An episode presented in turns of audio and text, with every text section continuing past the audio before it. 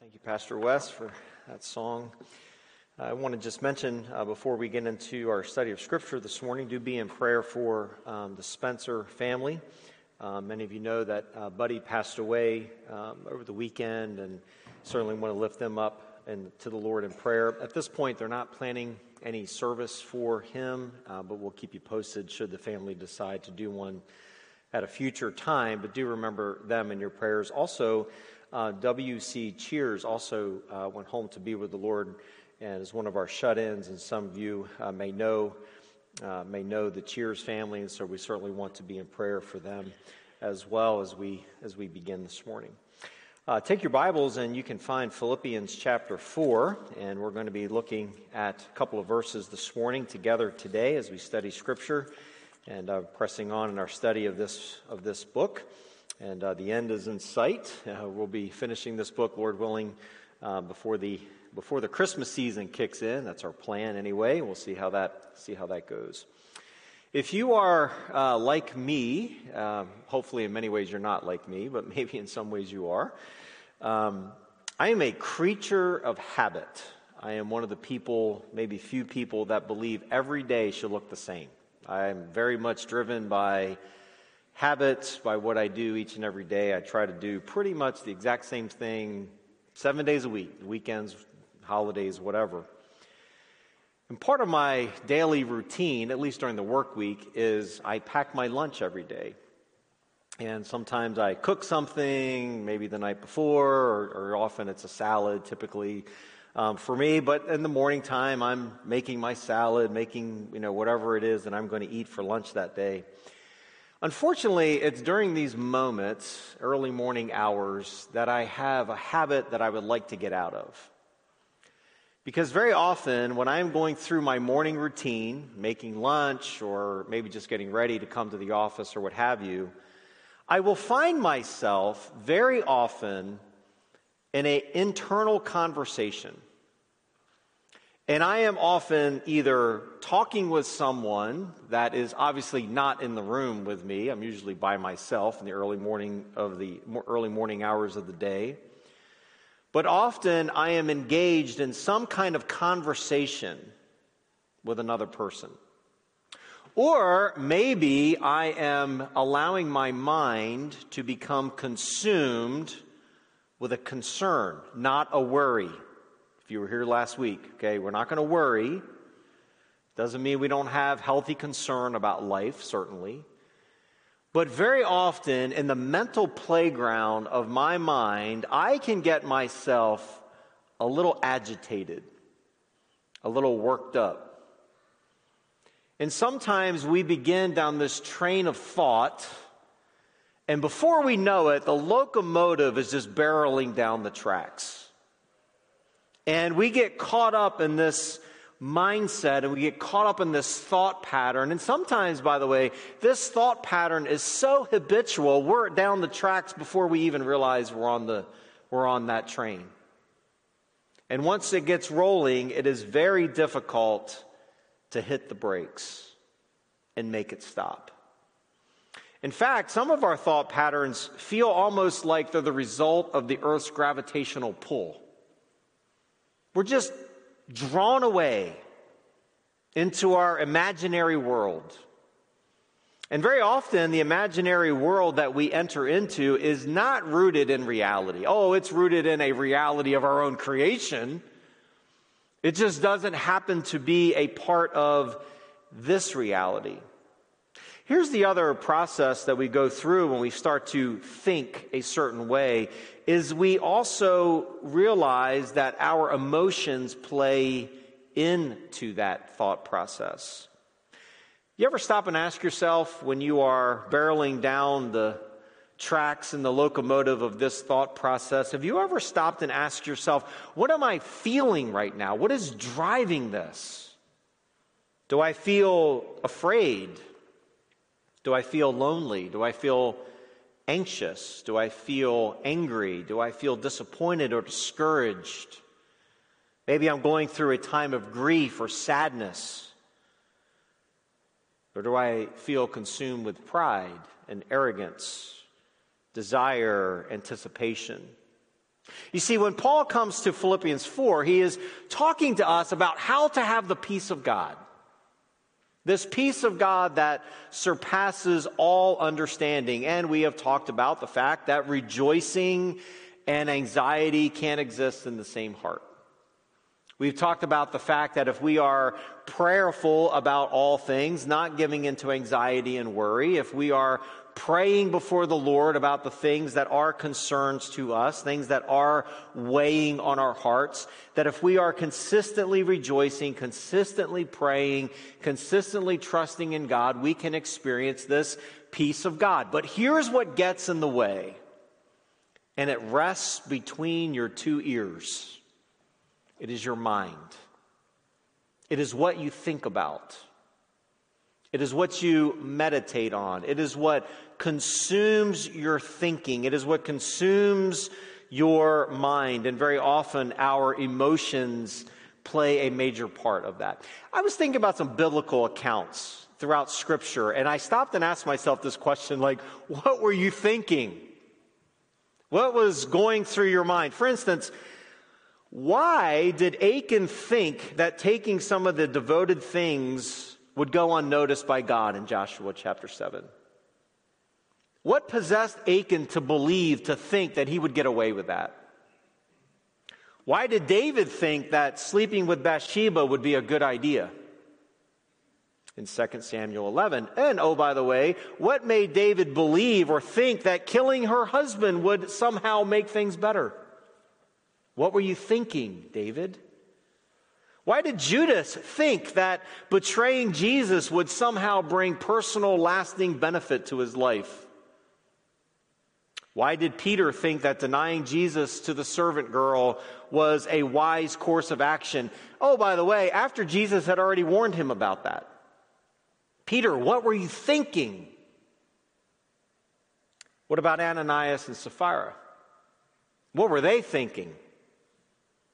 What part of selling this land and keeping a portion for yourself seemed like a good idea to them? What are you thinking? You see, as we head into this week of Thanksgiving, what are you thinking this morning? What are you thinking about? What did you wake up thinking about? What is weighing on your mind today? You know, you probably have heard the traditional hymn. It's one of the more well-known hymns of our, of our, even of our time would be the psalm, Come Thou Fount of Ever Blessing, of every blessing. The song was written by a man by the name of Robert Robinson. I'm going to tell you a little bit about him just very briefly. He was born into a very impoverished family that, who lived in Norfolk, England in the middle of the 18th century. In fact, he was born, if you're curious, September the 27th in 1773. When Robinson was a young man, in fact, when he was 18 years old, excuse me, eight years old, his father died. And at 14, his mother decided to send him to London at 14 for him to go and to learn the trade of becoming a barber. During this time, he fell into what is described as a group of hoodlums and he became wrapped up in the London culture and he became a very angry, resentful, and bitter teenager. While he was living in London, one night, this group of hoodlums that he ran with decided that they were going to go hear this wonderful revivalistic preacher preach, a guy by the name of George Whitefield. Maybe you've heard of him. Their intention, their stated intention that night was to go and to cause havoc in the service. They actually went, and one writer said they were going to correct the Methodists and they were going to set them straight, this group of hoodlums.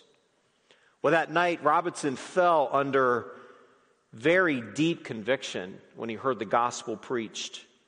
This conviction, as I understand it, lasted for a period of time, and eventually he came to know Christ as his Savior. Well, years later, he actually, within, within a relatively short period of time, he became a Methodist minister and would later become an English, or excuse me, a Baptist minister in Cambridge, England, of a very large ministry there. At the age of 23, Robinson wrote the hymn, Come Thou Fount of Every Blessing. And in the midst of this song, there is this phrase, maybe you've pause every time we sing this phrase. It is, Here I raise my Ebenezer. I remember hearing that song as a kid in our little Wesleyan church, thinking to myself, what does Charles Dickens' A Christmas Story have to do with this? Why are we singing about Charles Dickens' book? Um, we were not, actually. This phrase comes from 1 Samuel 7, verse 12 where the text says, Then Samuel took a stone and set it up between Mizpah and Shen and called its name Ebenezer. For he said, Till now the Lord has helped us. Ebenezer was simply, the word simply means a stone of help, a memorial stone, a marker that was set forth to remind God's people of his deliverance of them. Here I raise my Ebenezer, here, there, by thy great help I've come. And I hope by thy good pleasure safely to arrive at home. Jesus sought me when a stranger, listen to this phrase, wandering from the fold of God, wandering away. He goes on in that song, He to rescue me from danger interposed his precious blood. We're a lot like the people of Israel. We need constant reminders in our lives because we are constantly prone to wandering away. Oh, we may not wander off in action, maybe, but very often we wander away from the God we love in our minds, in our thinking. In fact, this Thanksgiving season, whether it's Thanksgiving itself or Christmas, Easter in the fall or in the spring, serve as these great reminders of God's wonderful blessings. That song says, Prone to wander, Lord, I feel it prone to leave the God I love. Here's my heart, oh, take and seal it. Seal it for thy courts above. That song goes on and says, Oh, to grace, how great a debtor. Daily I'm constrained to be. Let thy goodness, like a fetter, bind my wandering heart to thee. I say all that to ask you again do you have a wandering mind? Do you have a mind that wanders away from the God you love and draws you away from the things that God says we are to consume our thoughts and thinking with? This morning in verses 8 and 9 of Philippians 4, we're going to talk about how do we develop this right thinking? How can we do this? How can we develop a thought, a thought process that pleases God? If, in fact, our mind is the first place that we lose our spiritual battle, we better know how to think right. And when you think about someone, maybe, maybe you, maybe someone watching home online this morning, you are wrapped up in anxiety and worry and concern, and it might very well be that your mind has wandered away from God. I've said this before whenever I am talking with someone about uh, anxiety and being consumed with anxious living, I always have them keep a thought journal. It's very simple. Just write down what you're thinking about. And then we come to Philippians 4, verses 8 through 9, and we start putting those thoughts through this grid. Does my thinking fit this mold? Does my thinking match what God's word says? And very often, people can't get past the first one. So let's read the list and then we'll study them together. Paul says this in verse 8. He says, Finally, brothers, whatever is true. Just stop there for a minute. How much of your thinking is not true? It's based on your own fictitious version of the world, your fantasy world, your imaginary world. What is true? We are commanded to think about that, and we'll come back and explain these a little bit more in a moment whatever is honorable, whatever is just, whatever is pure, whatever is lovely, whatever is commendable, if there is any excellence, if there is anything worthy of praise, think about these things. What you have learned and received and heard and seen in me, I love this. Practice these things. Notice the connection. Thinking and action, they go together. Practice these things, and the peace of God will be with you. Anxiety is often battled in our minds. And so Paul concentrates his attention now on what we think about. Again, I ask you, what thoughts demand your attention first thing every morning? What thoughts are lingering in your mind at night before you go to sleep? What seemingly compulsive thinking process consistently leads you into sinful choices, sinful attitudes, and sinful behaviors? Temptation, even the temptation to think a certain way, will always continue until it is satisfied or mortified. I'm either going to give in or I'm going to choose to do something differently. Now, I've always joked about this, but it happens to be true. Men, men have a gift from God. It is called the nothing box. And I love living there. So when my wife says, Honey, what are you thinking about? And I say, Nothing. She's like, That is impossible. Because her mind is this interconnected, interconnected you know, miles and miles of wires like a computer that are just strung together, and she will start talking about something, and I will stop her and say, okay, where is this train going? Because somehow what you're saying here is connected to something that's way over there, and I want to make sure I open the right box. Where are we going? Just give me the end. I don't care how we get there, because I know the road is going to be curvy and windy, and I will get lost. But you got to tell me what. But men have a nothing box. We can think about nothing. It's beautiful. It's marvelous. It is God's gift to humanity, and I will not trade it for anything. But even when I'm in my nothing box, the temptation comes to think about something that does not fit what God's word says we should think about. There's something that creeps into my mind if I'm not careful and not guarding my thinking that I will end up on the locomotive train taking me to a place that I should never go. Now, what is interesting, we have this little word here in the ESV, it's, it's whatever. Now, that's an interesting English word because that's a word that is often used to show disdain in our culture. Whatever. But, but here he's using this as an invitation in a sense.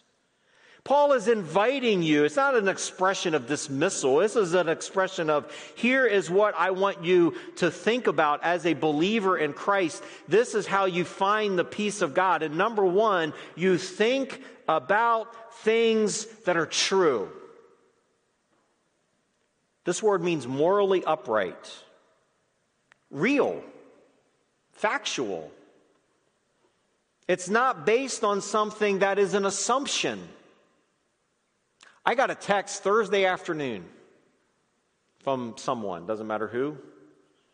And I read it and I'm like, I, I literally laughed. Because it was so based in fiction, it, I had to laugh and you give back to that person, here is the truth, here is factual. And you realize that there are people that don't want to hear the truth? They, they would rather live in their fictitious world that is filled with drama and filled with all kinds of theories and assumptions. And even when confronted with the truth, they don't, ah, I don't want to hear that they, because their version of the world is a lot more enjoyable to them. Paul says, as a believer in Christ, I have to think about what is true, not what I assume to be true, not what I hope to be true, not what I theorize to be true, but what is factual. Here's a truth about truth negative and untrue communication destroys relationships, it destroys businesses and companies and ministries.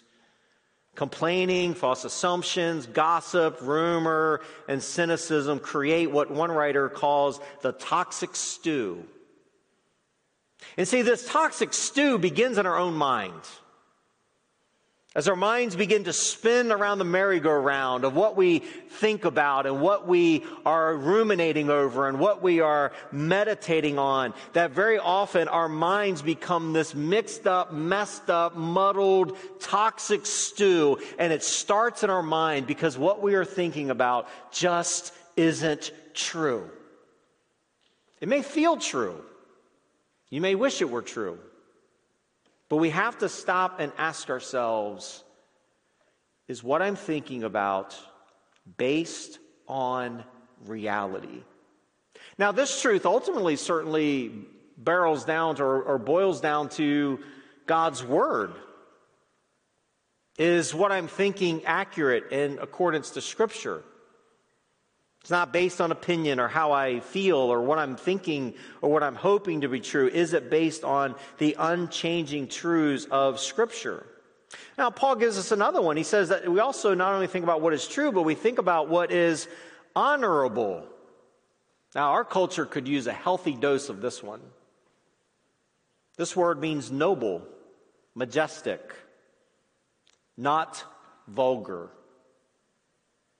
Let me say that again not vulgar. It is things that is venerated for its character. Now, let me, let me meddle with your life for a moment.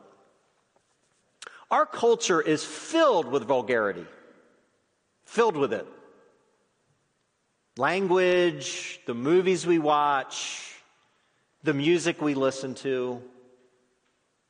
I, I was walking through a parking lot of a well known establishment called Walmart. This is when a while ago. And this young man had his music at decibels that we could probably hear from Murrayville from the Walmart over here.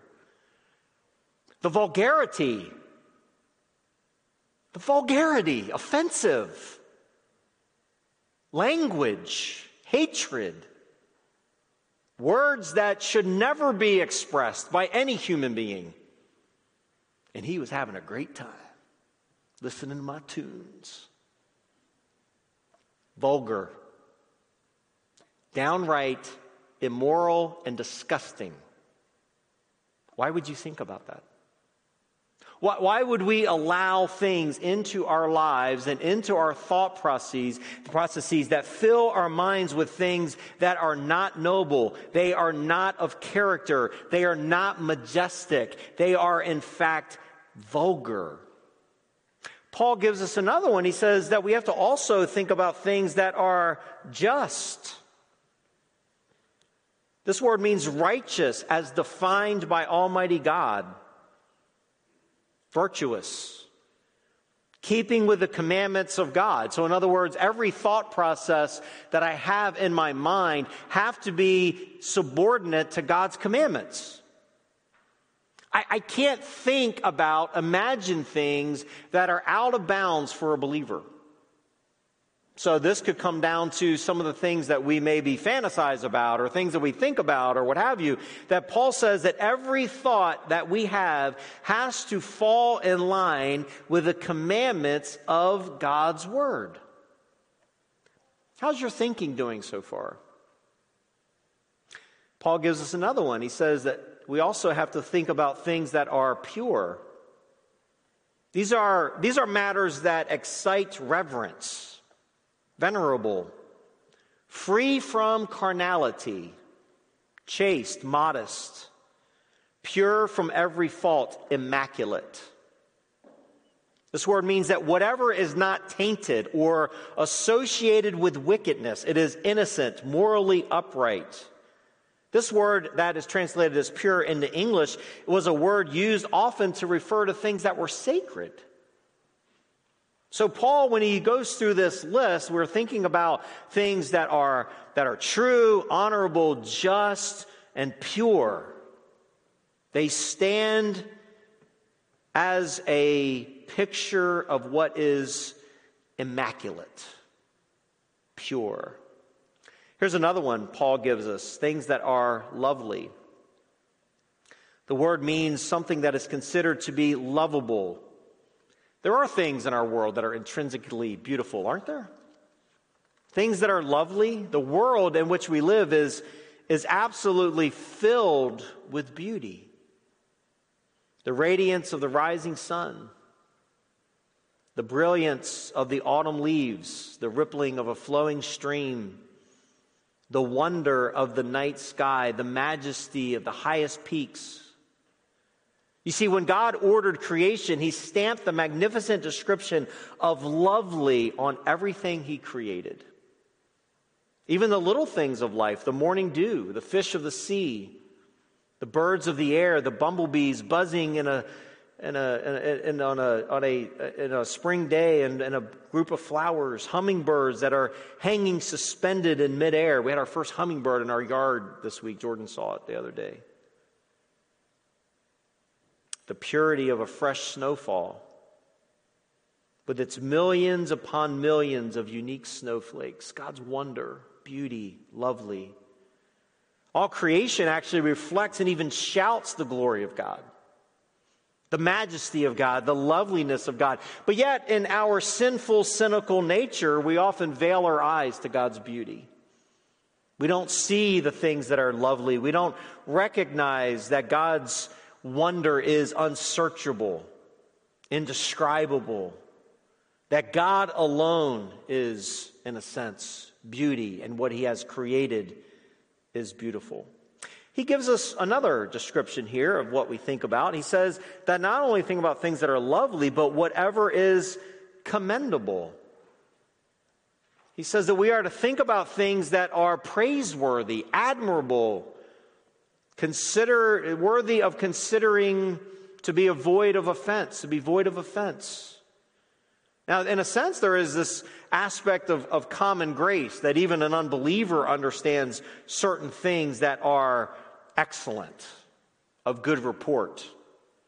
And Paul then gives us this summary statement here. He says, If there is any excellence, if there's anything worthy of praise, think about these things.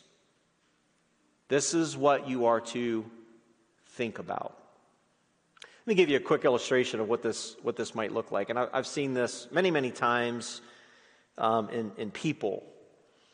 Is when, when I have someone do their thought journal, okay, they write down their, their thoughts, and usually they're pretty guarded in that, right? The first couple of times they may, you know, take a stab at it, but it's not really honest.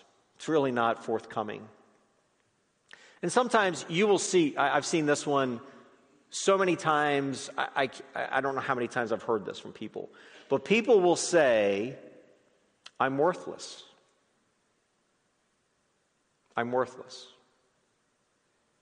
And I always come back to Philippians 4, verse 8, and ask the question Is that true?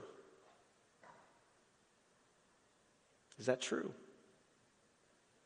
Well, it feels true. I didn't ask that.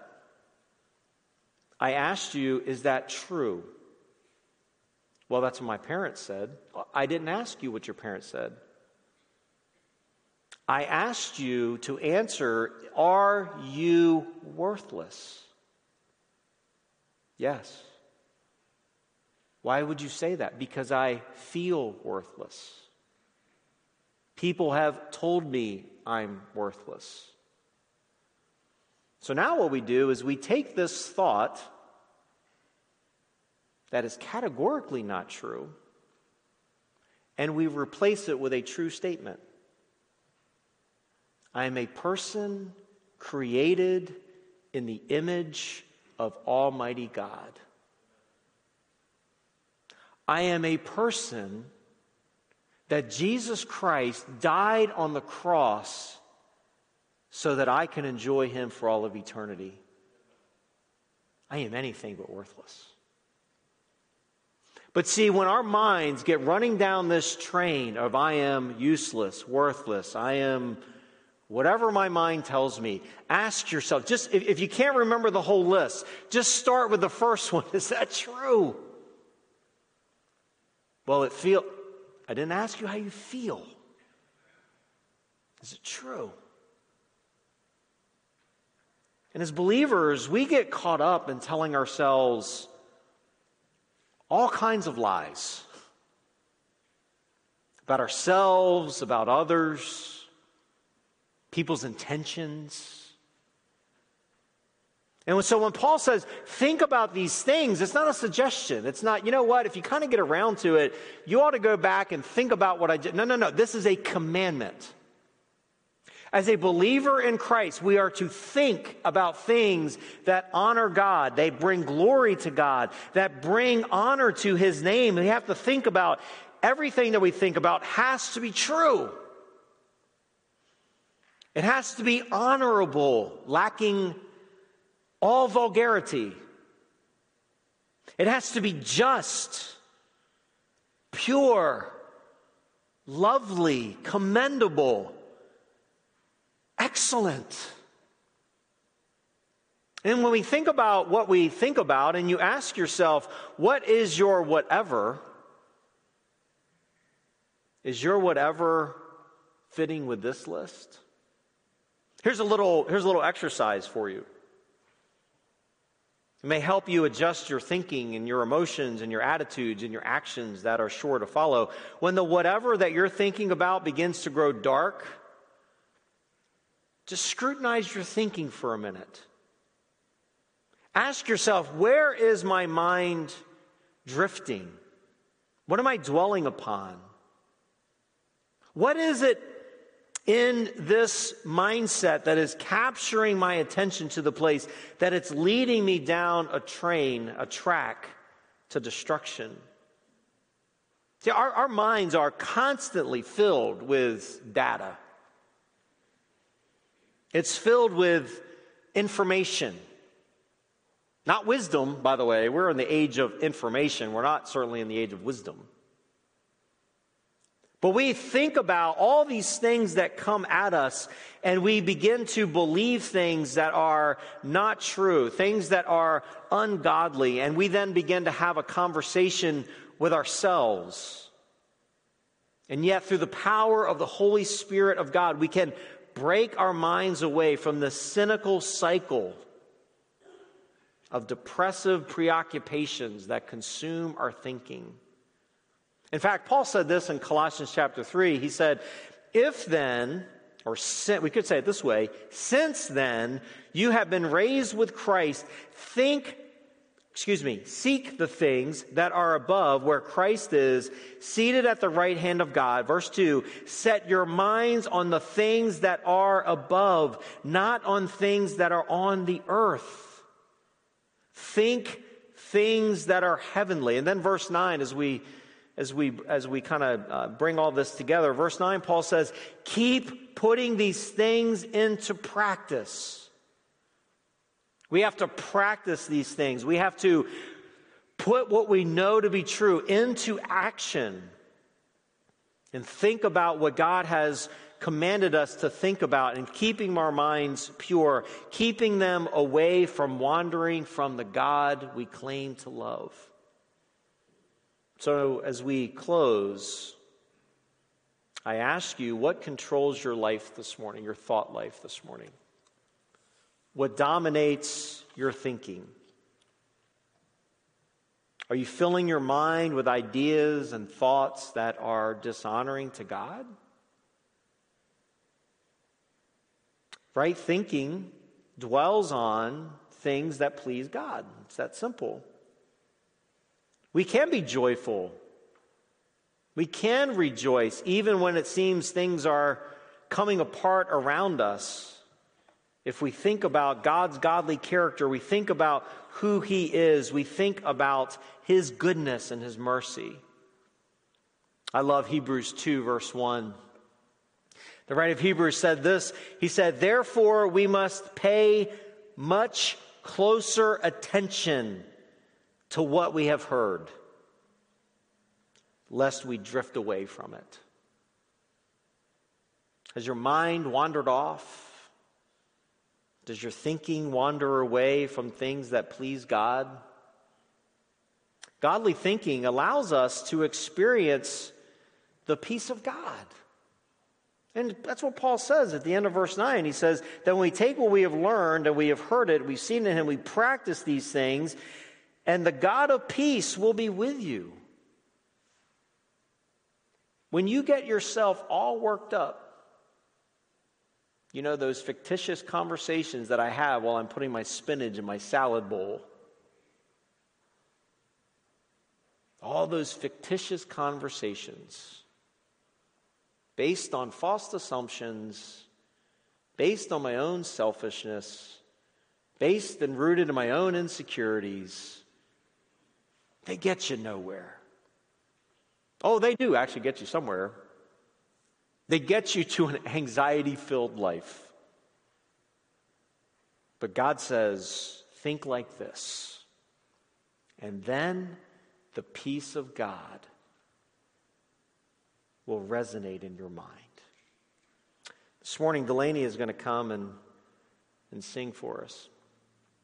While she sings, I want you to do what Paul says that we think about what we have just heard and ask ourselves how is it that God is asking us to practice these things?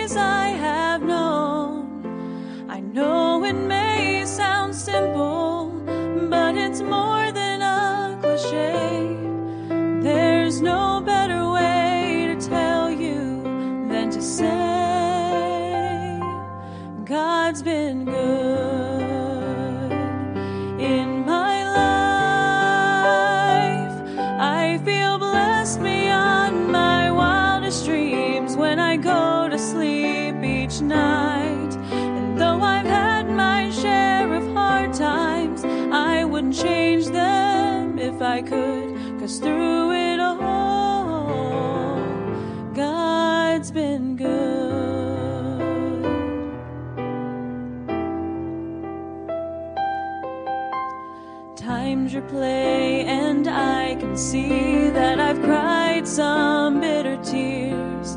But I felt his arms around me as I faced my greatest fears. You see, I've had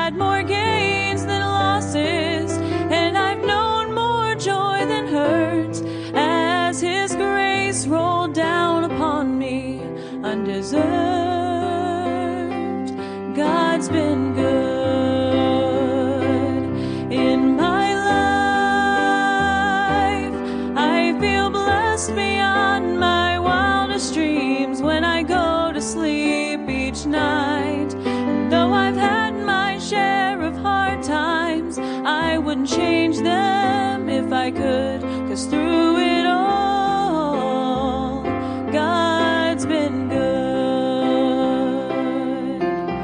For God has been my Father, my Savior, and my friend. His love was my beginning, and His love will be my end. I could spend forever trying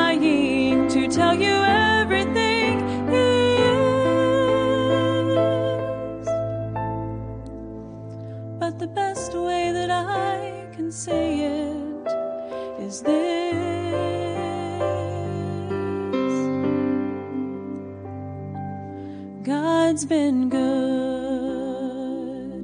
In my life. I feel blessed beyond my wildest dreams when I go to sleep each night. And though I've had my share of hard times, I wouldn't change them if I could, cause through it all,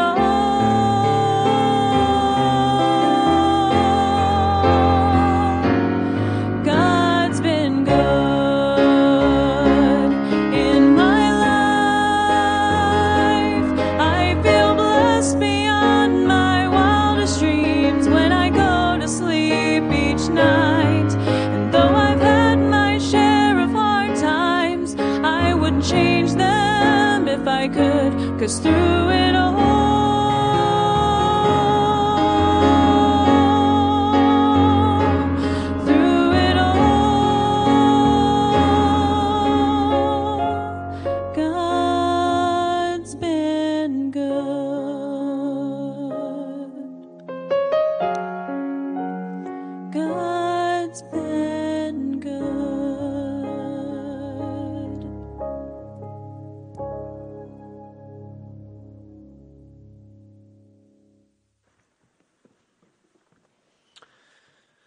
Thank you, Delaney. Let's pray together and we'll be dismissed.